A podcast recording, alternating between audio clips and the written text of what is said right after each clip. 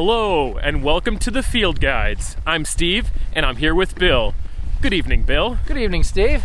What we're going to do today, and over the course of many future episodes, is give you the experience of what it's like to be out in the field, in the woods, and on the trail. For every episode, we pick a natural history topic, research the science on that topic, head out to a natural area, and share with you everything we learned.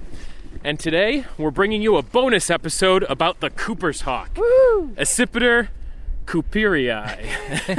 You should have practiced that. yeah, I know. and specifically, we'll be talking about Cooper's hawk biology as it pertains to urban life. Or at least what I was able to find, because it's really hard to get a good comprehensive study or meta study on the Cooper's hawk. Just a lot of little studies I found. So, what led you to choosing this topic, Steve? Yeah, so I think that now is a great time to mention that this episode is part of a collaboration with the Urban Wildlife Podcast. And while Bill and I are in Buffalo chatting about the Cooper's hawk, the guys from the Urban Wildlife Podcast will be in the heart of Philadelphia looking for red tailed hawks. After our episode is over, make sure to give their episode a listen to, and we'll put a link to their podcast in the episode notes so you don't have any excuse not to go check it out. They do a good show. Yeah, and uh, one final point of order before we start the episode proper is that you may have noticed that we have fancy artwork for the episode thumbnail. Yeah. So, this is the beginning of an ongoing collaboration that we're going to try out with Always Wondering Art. I've been following them on Instagram for a while, and we started commenting on each other's posts, and one thing led to another, and now they're letting us use their art for the episode thumbnails. So, make sure you guys go check out their Etsy page and show them some support. And as always, we'll have links in the episode description. This is kind of nice. We're getting to that point where uh, we're starting to get people calling and emailing and offering us stuff. Yeah, I know. and uh, halfway through this episode, we're going to try some more stuff that someone right. offered us. Yeah. So, uh, kind of nice. so maybe we should head into the woods because it's kind of it's freezing and windy and snowing. so, yeah, while we're walking here, we are at Chestnut Ridge Park, which we've been to before. Uh, it's a county park uh, about 20 minutes southeast of Buffalo, New York. And we are out on a winter's evening. Mm-hmm. Uh, even though it's officially not winter just yet, almost, we have a good, I would say at least 12 inches of snow on the ground, wouldn't you? oh yeah. Yeah, definitely. And it is cold. And this is we were talking before we turned the mic on. This is one of the the few times we've had to record in you know seriously snowy conditions. Yeah, 19 degrees out. Uh, don't have my winter boots on, but Let's head into the we'll trees. survive. Yeah, yeah. Because we're getting some mic noise from the wind here. Ooh, Is this look at that tree! That's a monster hemlock. Holy cow! That's a hemlock. No, it's not. That's No. a hardwood. Is it an oak? I think it's an oak. Wow. Holy cow! What is that? Four, five feet in diameter? I think the only way we could get our arms around it is if you were on one side of the tree and I was on the other, and maybe our fingertips would touch. Wow! Maybe. But it is surrounded by hemlocks. Yeah, it sure is. And it's out competing them in terms of uh, getting the sunlight. Yeah. Yeah. All right, back to Okay, business. finally, let's start talking about the Cooper's hawk. And the first thing that I usually do before researching any specific species that we decide to cover on the podcast is I look through all my relevant field guides. I do that because it's nice to get a general sense for what other naturalists have to say about the species before you really start doing your literature review. For the Cooper's hawk, I had an Audubon's Guide to Birds of the East. I used Golden's Guide for Birds, the Sibley's Guide, Peterson's Field Guide to Birds. Those first two are garbage. and I also used Eastman as well, but Eastman doesn't have a Cooper's Hawk chapter. he Yes, has one on the sharp-shinned hawk, uh, and he definitely talks about both of them in that. And I do want to say this to people who are maybe beginning um, birding or identifying plants with field guides. It's always important to read the key to the species accounts in the first few pages because every guide gives the information in a little bit of a different format. So, for example, the Sibley Field Guide gives measurements and averages, and uh, they, they write in there it's plus or minus 30% variability for weight and plus or minus 5% variability for body length and wingspan. On the other hand, the Audubon and Peterson, they give their measurements in ranges instead of averages. So sometimes you'll have like like I had five different guides out and they were all giving me different types of information. So it was really hard to kind of combine them all. Yeah. Um, but at the end of the day, I don't put like a lot of weight in field guides anyway, because uh, they don't cite their sources or anything. So you know, so there's always that problem. Okay, so now that we got all these qualifiers out of the way, let's get into it. Uh, the Cooper's hawk is a medium-sized accipiter hawk.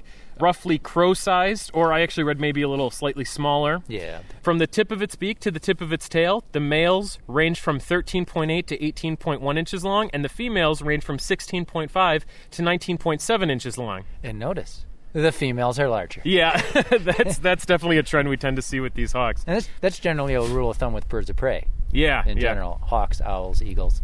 Mm-hmm. Girls are bigger. Yeah, and uh, and just to give Sibley some credit, uh, I'll mention that the mythological average bird is roughly 16.5 inches long. Good luck finding that bird in Yeah. reality. and the Cooper's hawk wingspan ranges from 29 and a half to 37 inches long. And I also found this interesting. It's been noted that western birds tend to be smaller than eastern birds. Sounds made up. I mean, I'm pretty sure it's true though. well, conditions are quite different. Yeah. Depending where you are. So For sure. Sure. If anyone listening has ever held a bird, especially a large bird like a hawk or an owl, you'll notice how surprisingly light they are.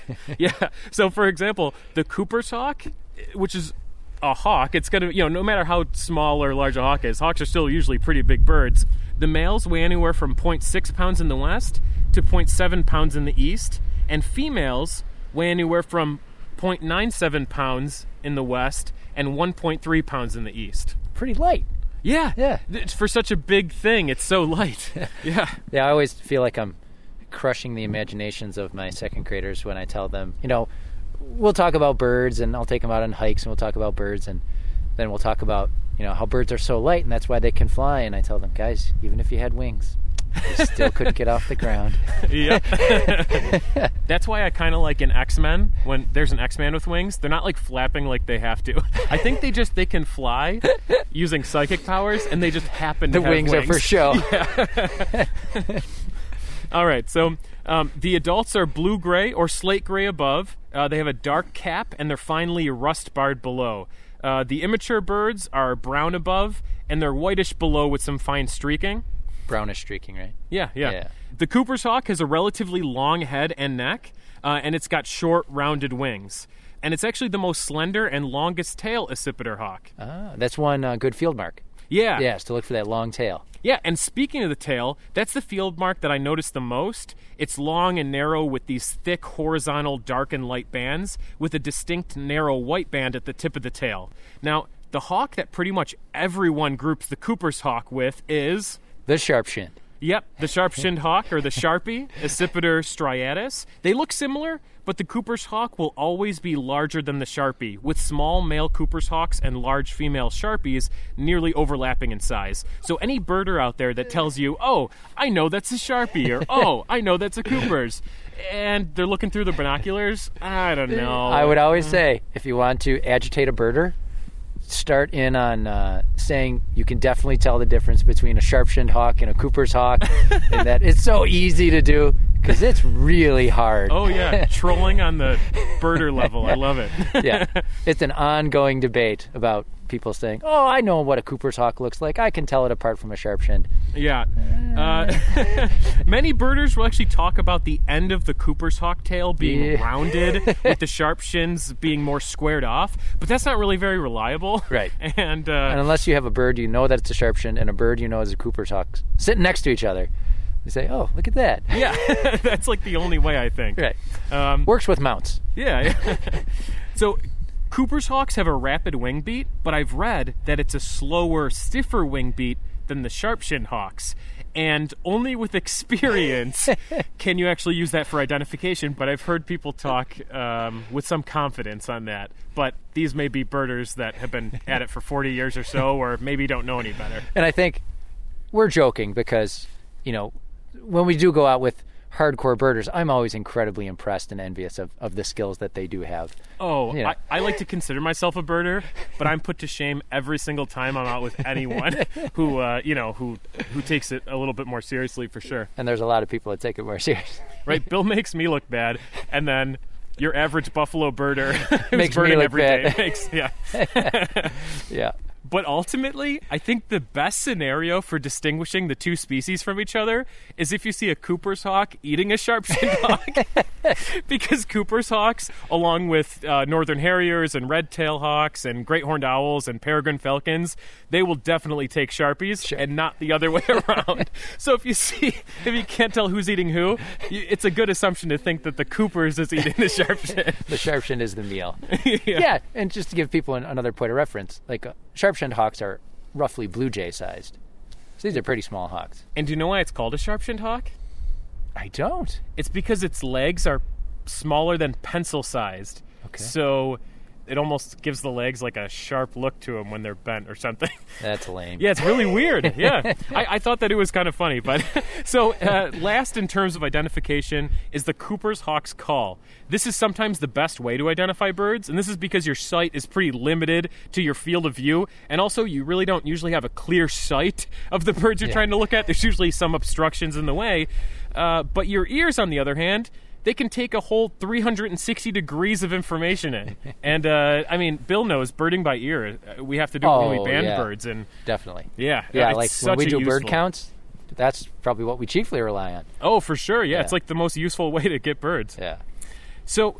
I actually think it's kind of fun to compare how different field guides describe bird vocalizations. so here's a few. In Audubon, it says, and all these are quotes loud cack, cack, cack, cack, and that's spelled cack, C A C K. Golden's Guide says call a series of 15 to 20 cacks. Now that's spelled K A K. Sibley, a series of flat nasal barks, peck, peck, peck, at nesting site. Uh, Peterson, about the nest, a rapid cack, cack, cack, etc. Uh, it suggests flicker or pileated woodpecker, or pileated. And Eastman says, not vocal at most times, the bird often utters a series of shrill, cackling notes when alarmed near the nest. Those are surprisingly similar. Yeah. Yeah. Um, but I think for you guys, I'll just insert a clip of the Cooper's Hawks call in post production, unless we stumble across one at its nest right now. Whoa! We're so lucky. In the wintertime, too. What's the chance of that happening? Wow. That's one for the ages. yeah, I know. Time to put it on iBird or iNaturalist or whatever it is, eBird. That might get flagged.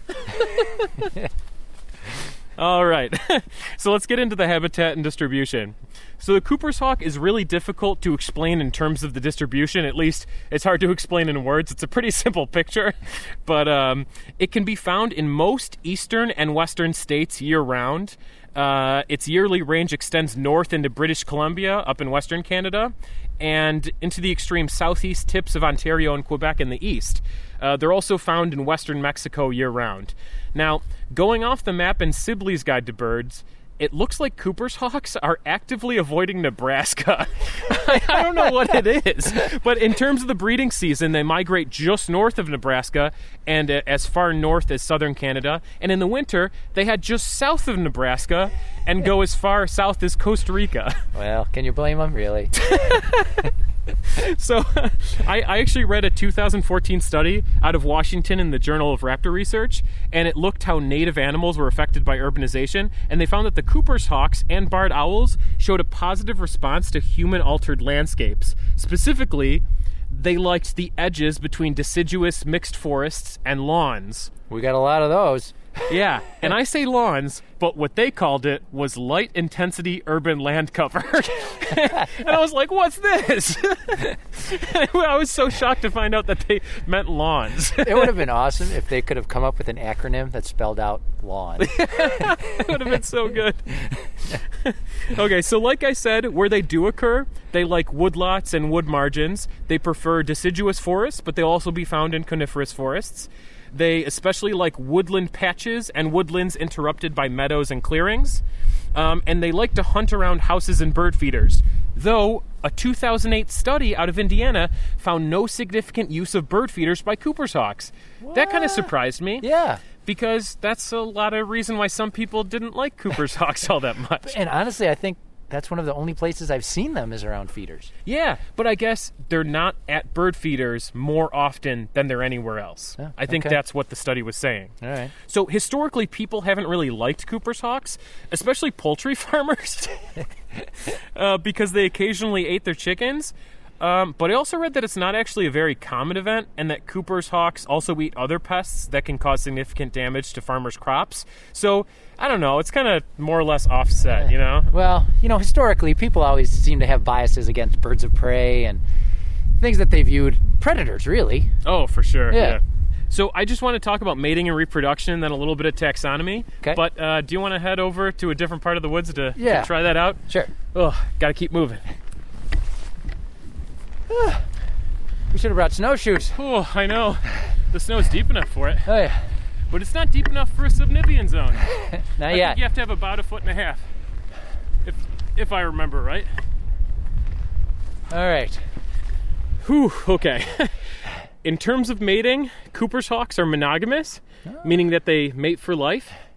Um, 25% breed the year after they're hatched, which is kind of early. Well, that would be uh, like a songbird. Yeah, Yeah. but that's what I mean. Yeah, for, They actually uh, mature pretty quick. for a bird of prey. Yeah, yeah.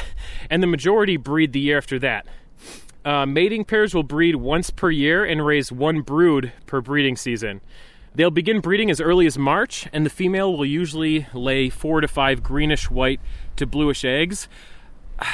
But I'm unsure about that because I've also read pale whitish eggs with brown spots. I don't know. I hear all these weird accounts of bird eggs. And I wonder if it varies with, you know, locality. Yeah, yeah. know. So the eggs hatch about a month after they're laid, and then the young leave the nest about a month after that.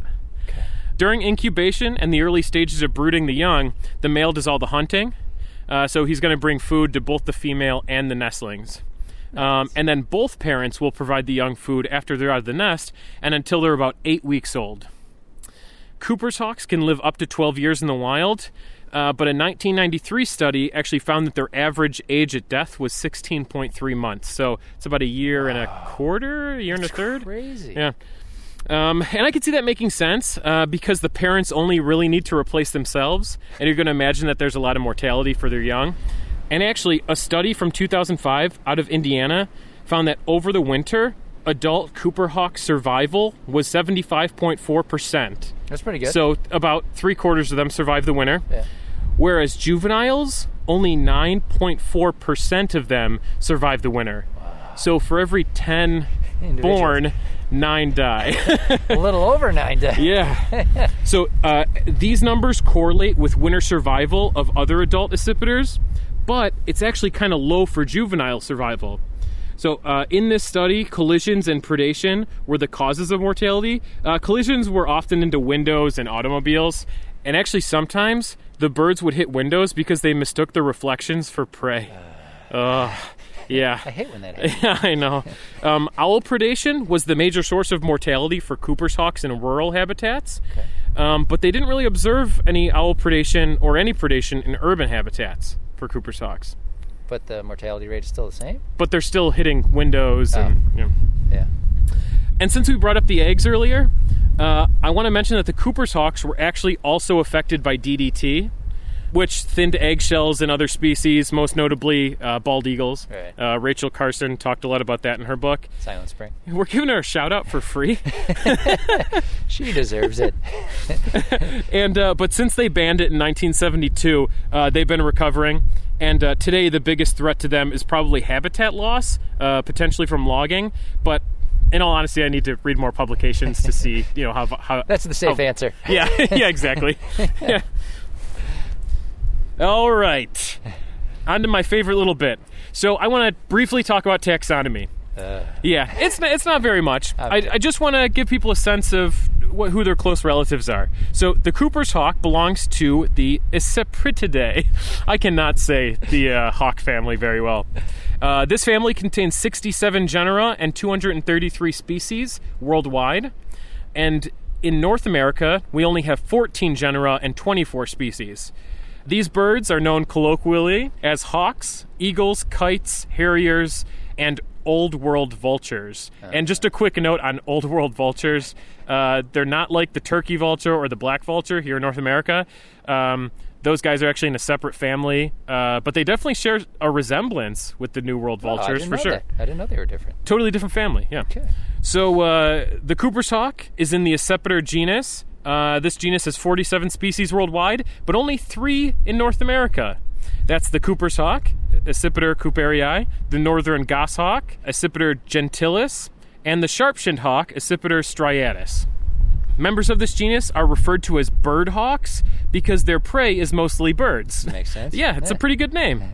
So uh, they're similar to Buteo hawks, uh, like the red tailed, the broad winged, and red shouldered hawks, but they're more short winged and long tailed, like I was saying earlier. Yeah, good field marks. Yeah, they also have a more rapid wing beat, like I said. Uh, and Buteos, often you'll see them soaring on the wind, which Yeah. is something you don't really see accipiters do all that No, much. they're just usually flying fast. And this is something that I generally like to skip, but uh, but I thought it was a little interesting. Uh, the Cooper's hawk is named for William C. Cooper. Lived from 1798 to 1864. Uh, he's actually one of the founders of the New York Academy of Sciences. It wasn't called that when he started it, but that's what it is now. And uh, it is one of the oldest scientific societies in the United States. It was originally called Cooper's Coop. no, Is- really. Is this seriously? No, I'm just kidding. Oh, I was like, that's not what I read. It was. It sounded much more official than that.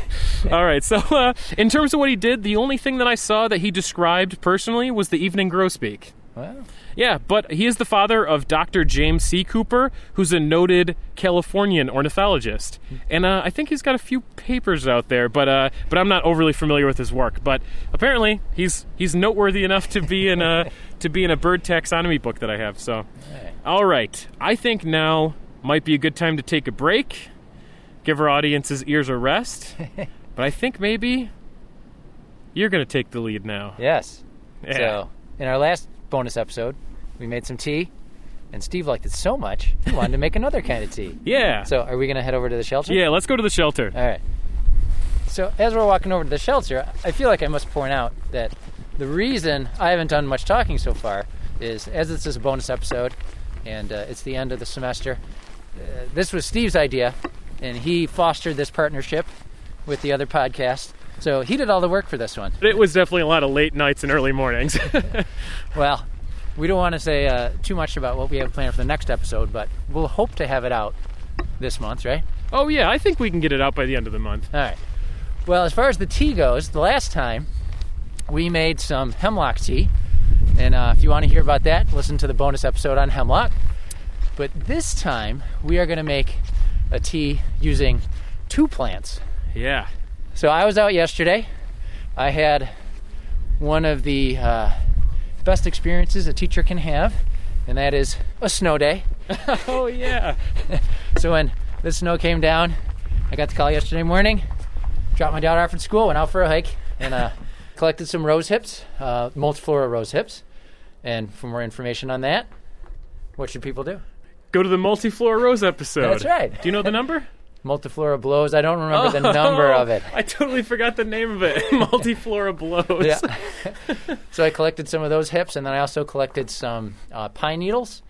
Now, typically, when I make rose hip and pine needle tea, I use white pine and rose hips. Mm. But I was driving home today saying, I got to find some white pine needles before we record. And I didn't pass any white pines on the way home, but I did pass some jack pines. Oh, okay. So these, this is going to be jack pine and rose hip tea. and jack pine has two needles, That's right. and they're a little twisted, Mm-hmm. like how Jack Daniels gets you when you drink it. Ooh, But we I- got a snowmobile. Ooh, All right. that's gonna mess with the audio. Yeah, that is going to mess me out because it's going to That's why we got to keep all of this in there. and if you want to know how to make today's tea the wrong way, you can listen to the last bonus Oh, episode right. where Bill made himself sick. I told the story the first time I made it on my own. yeah. Didn't go so well. Nope. All right, so I'm going to take out my pots first. And our favorite tool for boiling, the jet boil. Yeah.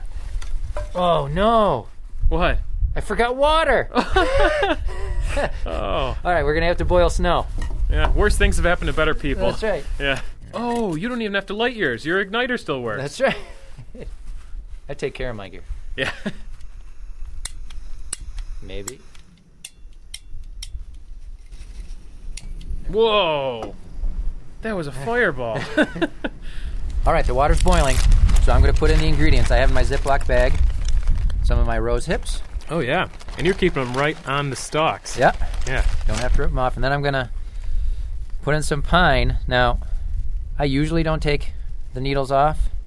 I'm going to get some needles off if I can, but it's too cold. I don't want to take my gloves off. I'm going to put those in, and then we should let that steep for about five to ten minutes. Okay. All right. Okay.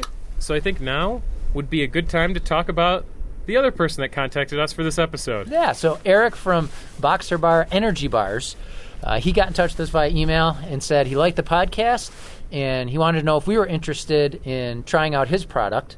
And he sent us some of his bars, and we agreed to try them and give him a plug on air. Yeah. So, have you tried them yet? No, I, I wanted to wait for you. I wanted to wait for this moment to so, try this will them. be an actual taste test. Yeah. And are we going to give our actual honest reactions? yeah. Why wouldn't we? Right. well, I would hate to hurt anybody's feelings, you know what I mean?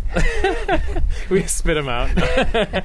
So we should talk about the reason he contacted us specifically is because he liked what we do. He liked our vegan episode, and his bars. He started making his own product, started his own company, was because he felt the bars that were out there just weren't using ingredients that were up to his standard, weren't as environmentally conscious as he'd like them to be. So he said, "Why don't I start my own business and make the bars the way I think they should be made?" yeah. So they are vegan. Uh, they all use all whole foods. There's no refined sugars in here. So any of the sweeteners do come from the fruit, uh, from the actual ingredients rather than refined sugars. So he does use really good ingredients. Yeah. Yeah. So uh, the one I have in front of me now is cinnamon bunny, and that has uh, carrots and other spices. And then I also have hot date, which is dates and cayenne. But I feel like we should say too that uh, the one unique thing about these bars is one of the main ingredients is sprouted buckwheat. Yeah. So um, good stuff all around. And then Steve has in his pocket buckwheat buzz. So that's coffee and chocolate. All of them sound really good. Yeah. so we actually did think ahead when Steve gave them to me at the beginning of recording today. We put them in inside pockets. Yeah. So we wouldn't be trying to gnaw on frozen energy bars. uh-huh. All right. so we're so, gonna try one at a time. All right. So I'm going to go for the hot date. Mm-hmm. Mm. All right. Here we go. Oh, I really like that. That is good. It's I like it because it's not overly sweet like some of those bars tend to be.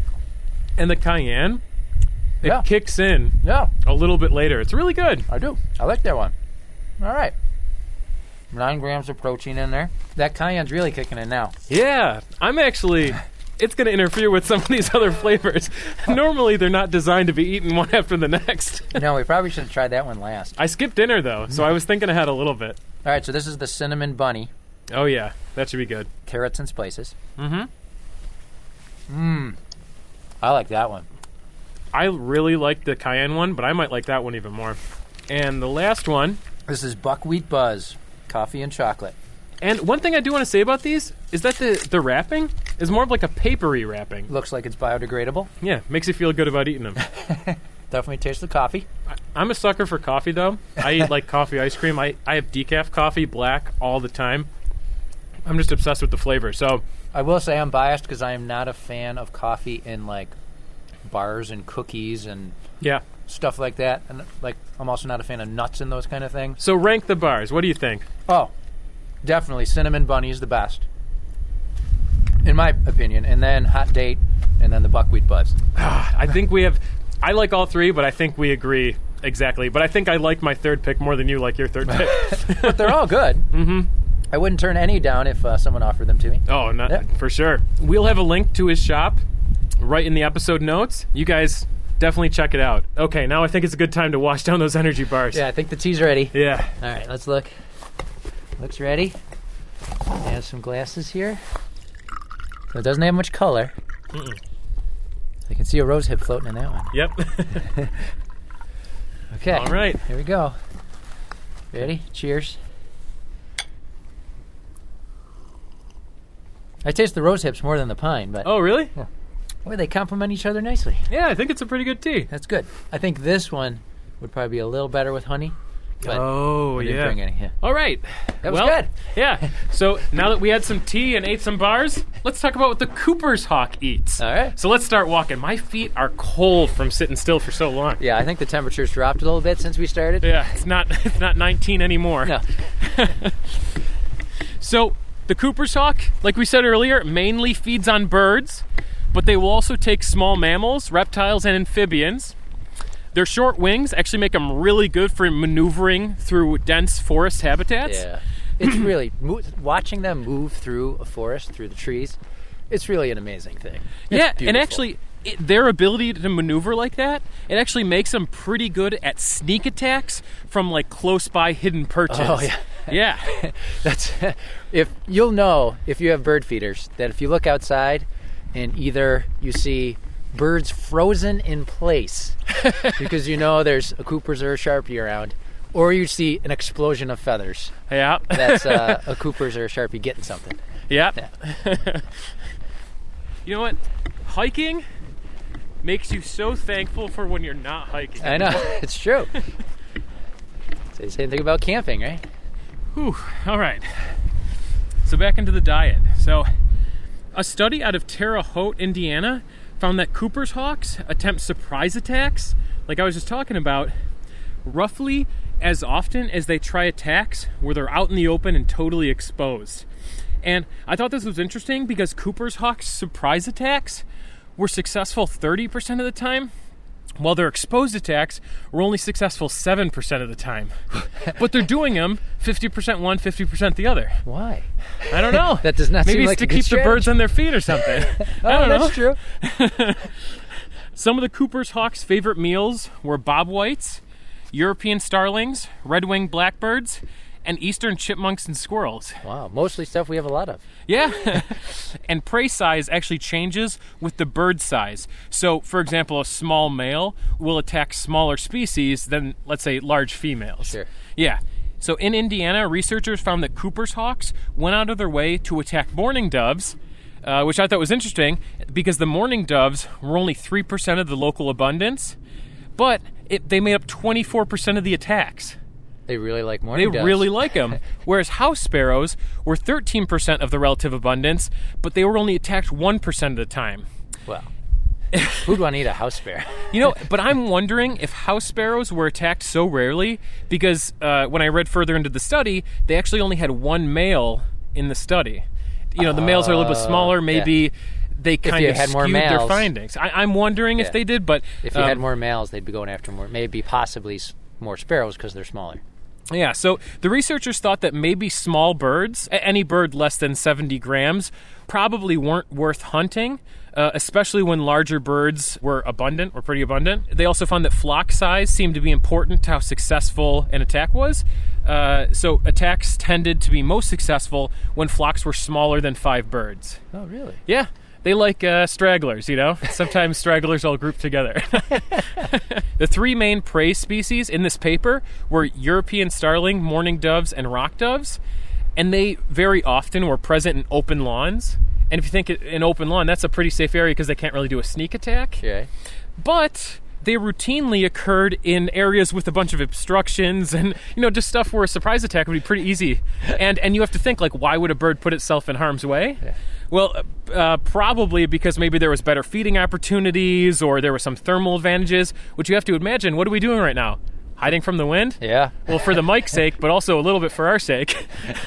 and uh, so that could be a pretty significant thing for a bird who doesn't want to lose body heat Yeah. in the winter, yeah. And I think it's important to note that a species will act differently in different environments. And in the previous study out of Indiana, it seemed like Cooper's hawks loved mourning doves. Like we said, they, they really went out of their way um, and avoided birds smaller than 70 grams, like house sparrows.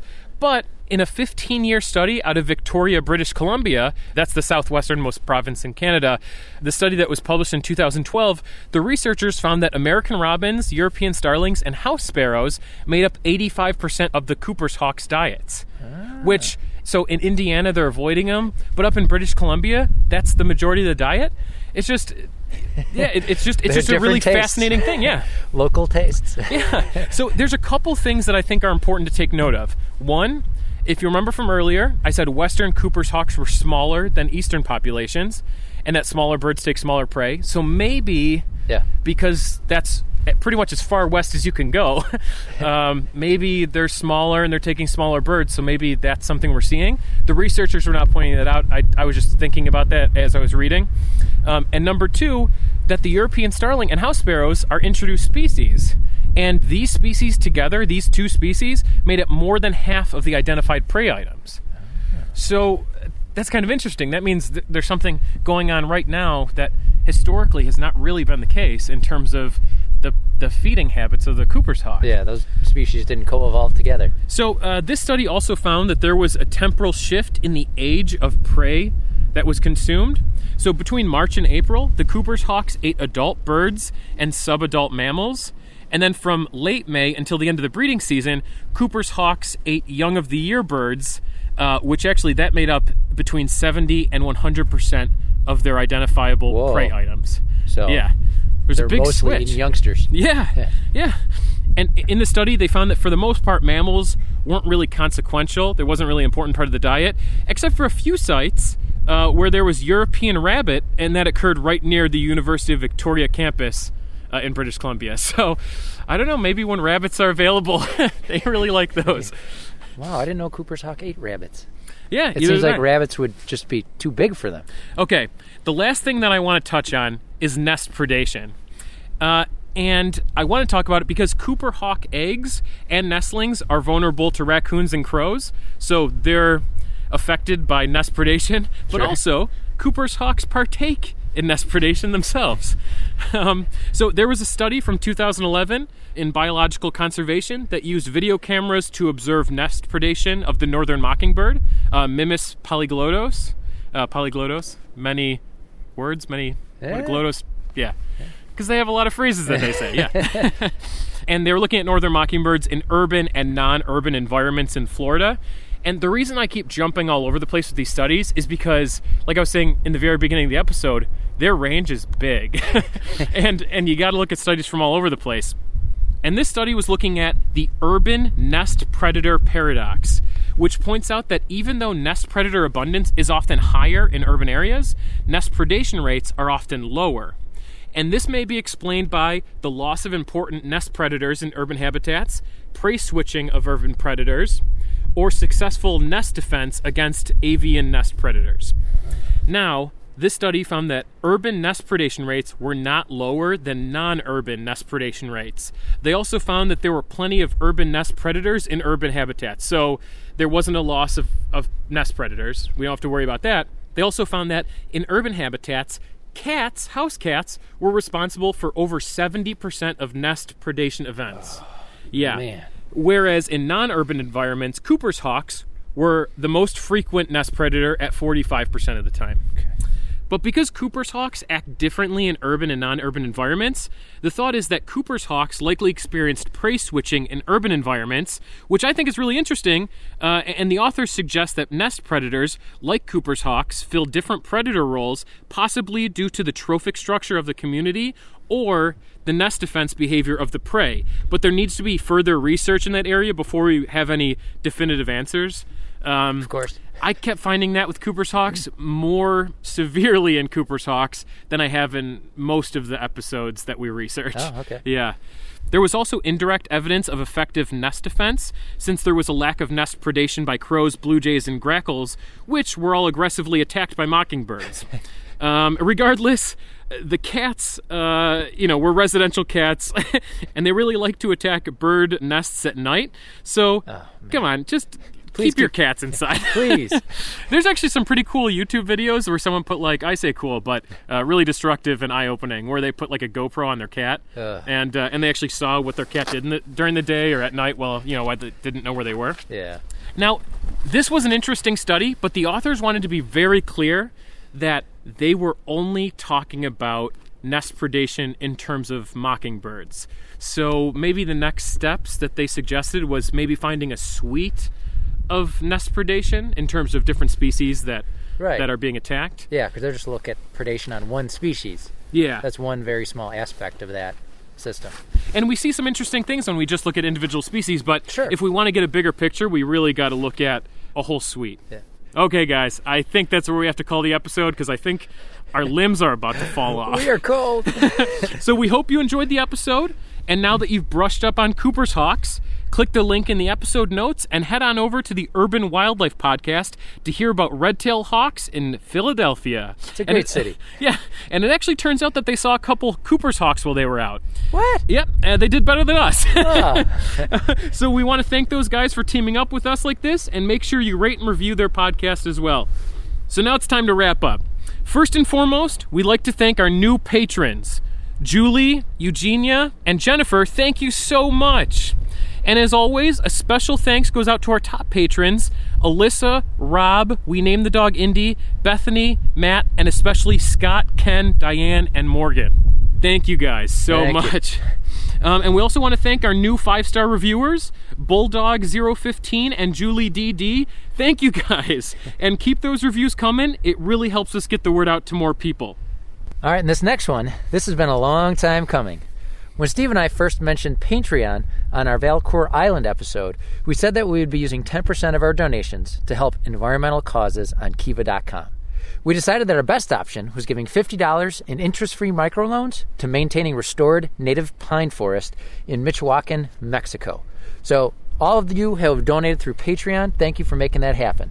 Our plan is to keep circulating the loans in Kiva and never actually keep any of that money. If we eventually decide Kiva isn't for us, we'll pull you guys on what environmental cause to donate the money to. And we also want to say that we don't keep the remaining 90% of what we make. yeah, Bill and I actually have it deposited into a separate account that we use for paying for the website, buying new equipment, which you should hear next episode. and We'll give some thanks uh, during that episode, yeah. and we also use it for promoting episodes. Right. So, if you guys have any of your own questions, comments, or episode suggestions, send us an email at thefieldguides at gmail.com. And don't forget to email us some questions for our Ask Us Anything bonus episode that we're doing because we got to the 25 written reviews goal. Thank you, Yeah. folks. So visit us on Instagram at Field Guides Podcast. Follow us on Twitter at Field Guides Pod. Like and follow us on Facebook and visit our website at thefieldguidespodcast.com. If you like what you hear and you want to support the podcast, you can do so on patreon.com forward slash the field guides. But if you're like us and you can't afford to financially support a podcast right now, there are other ways you can help out. You can share our episode with friends or rate us and leave a review on iTunes or Stitcher. It really helps to get the word out to more people. And make sure to check out Always Wondering Art and Boxerbar Energy Bars. Thanks for listening, folks, and we'll see you next time. We'll see you then. Hey, am I crazy, or did you use one of those studies in the uh, the, the Feed the Birds episode? It sounded familiar. Maybe they won't notice.